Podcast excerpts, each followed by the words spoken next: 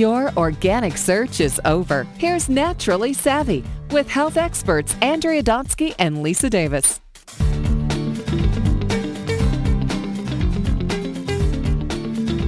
Lisa Davis. My co host Andrea is away today. We've all experienced adversity in our lives, and how do we look at it as an ally rather than an enemy? Well, here to talk about this and much more is Coach Michael Taylor. He's an entrepreneur, author, motivational speaker, and radio show host. Hello there, Michael. Welcome to the show.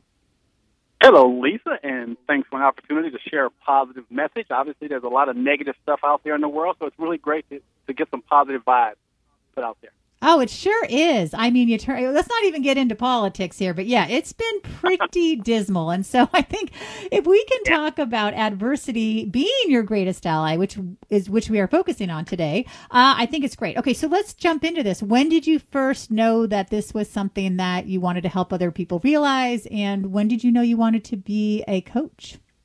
Well, actually, let's back up about 20 years or so and I was living the mm-hmm. so-called American dream with the house, the wife, the 2.5 kids, and all of that. And so, by society standards, I was pretty successful. And within about a six-year time frame, I watched that dream turn into a nightmare as I went through a divorce, a bankruptcy, a foreclosure, and a deep state of depression. And during that time, I received a miracle. I was sitting up late one night because I couldn't sleep because I was so depressed. And as I was sitting on my bed, I looked across the room and I noticed that all the books on my bookshelf had something to do with making money. And as I sat there looking at this, those books, this question just popped in my head. And the question was this Michael, what if you took all the energy and effort you've used in trying to get rich and simply learn how to be happy? And that one question literally changed my life in an instant. Something in me shifted, and I realized that I needed to stop looking outside of myself and look within to figure out why my life wasn't working. And so I went on this amazing journey of self discovery. And for the last 20, 25 years, that's what I've been doing. And I decided that I wanted to take all the lessons that I've learned over those 20, 25 years and share it with others because we all have basically the same adversities in life. And so I thought that by putting this books together, it becomes a tool that can help people who are dealing with adversity. And so that's why I came up with the title, Adversity is Your Greatest Ally, how to use life challenges as stepping stones to live the life of your dreams. Because as I look back in retrospect, I realized that every adversity that I went through actually brought me a gift and a lesson. And it is in changing our mindsets about adversity that we can use them, or shall I say, convert them from ally, uh, from adversity to allies. You know, I think that's such good advice, and it's it can be so hard when you're in the moment of adversity, when you're really in the thick of it, like you were. What are some tips for people to start seeing things in a more positive light? And for you, when you said, "Okay, you know, I had that epiphany, and I need to be happy," what were some of the first steps you took towards that? Well, actually, here here are the what I call the five keys to turn your adversities into allies. Key number nice. one is you must be willing to take 100% responsibility for your life. And this is probably the most difficult thing. I know that during the dark periods of my life, I was placing blame and pointing fingers at everybody except myself. I was blaming my ex-wife. I was blaming society. I mean, I had all these excuses for why my life wasn't working. And it wasn't until I made a choice, a conscious choice that I was going to be responsible for my life turning out. And it was that decision that propelled me to go on this, this journey that I just mentioned. So that's key number one. Key number two is we must be willing to get out of our comfort zone. You see, as human beings, we have an aversion to discomfort. and if you really want to mm-hmm. grow through adversity, you got to understand that there is no growth without discomfort. So we must learn to become comfortable being uncomfortable because that is the only time when we grow. Number three, you must make a commitment to your own personal growth and development. And this is something that, as I mentioned earlier, I had spent a lot of time reading books on how to get rich and making money, but I hadn't really learned about or, or asked myself some questions about who I am as a human being. And so when we invest in our personal growth and development, that's exactly what we discover who we really are. So you've got to make a commitment to your own personal growth and development. Number four, you must develop a positive mental attitude.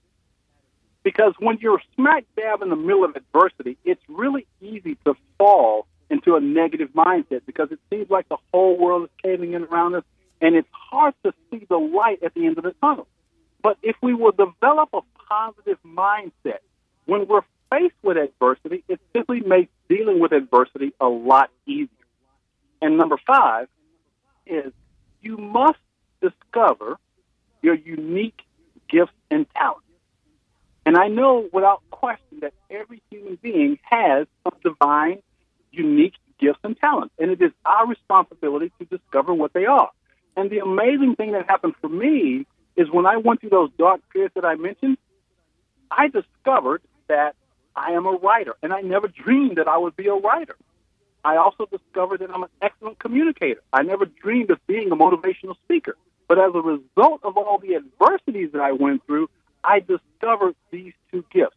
And in doing so, I have actually found my true purpose in life, which is to use my gifts and talents to help make the world a better place.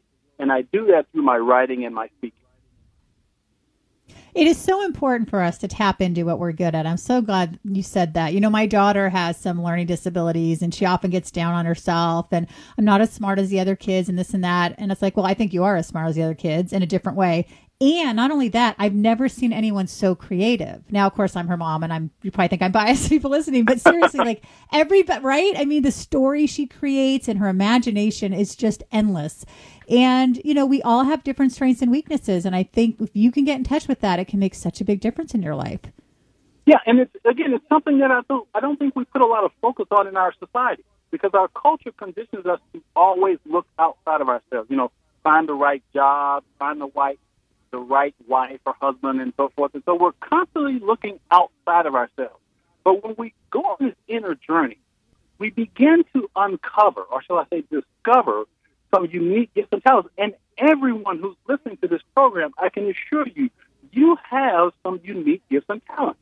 But it's your responsibility to discover them and then express now, Michael, what surprised you most about yourself when you went on this journey? Well, I never really saw myself as a creative person. I always thought that I was the managerial, analytical, intellectual type. But when I went on this journey, that's what I discovered. I am extremely creative. Writing books, uh, creating audio and video programs is something that I absolutely love doing. And it's that creative aspect of myself that I didn't even know existed until I went through these challenges, as I mentioned. And I discovered that I have this amazing gift of creativity.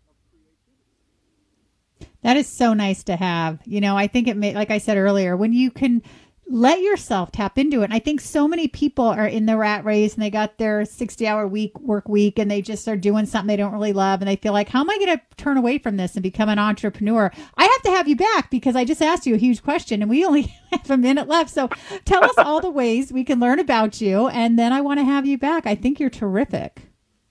Sure. Well, the simplest way to reach me, and if you actually want to gain a little more insight into turning your adversities into allies, if you go to my website at adversityisyourgreatestally.com, you can gain access to a free video that goes a little more in depth about turning your adversities into allies.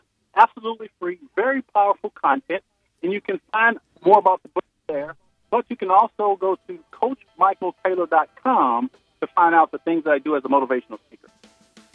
Oh, fantastic. Thank you so much. All right. I want to thank everyone for listening to Naturally Savvy Radio. You can like us on Facebook and follow us on Twitter at Your Radio MD and at Naturally Savvy. Take Coach Michael's advice, tap into your talents. You'll be glad you did. Take care and stay well.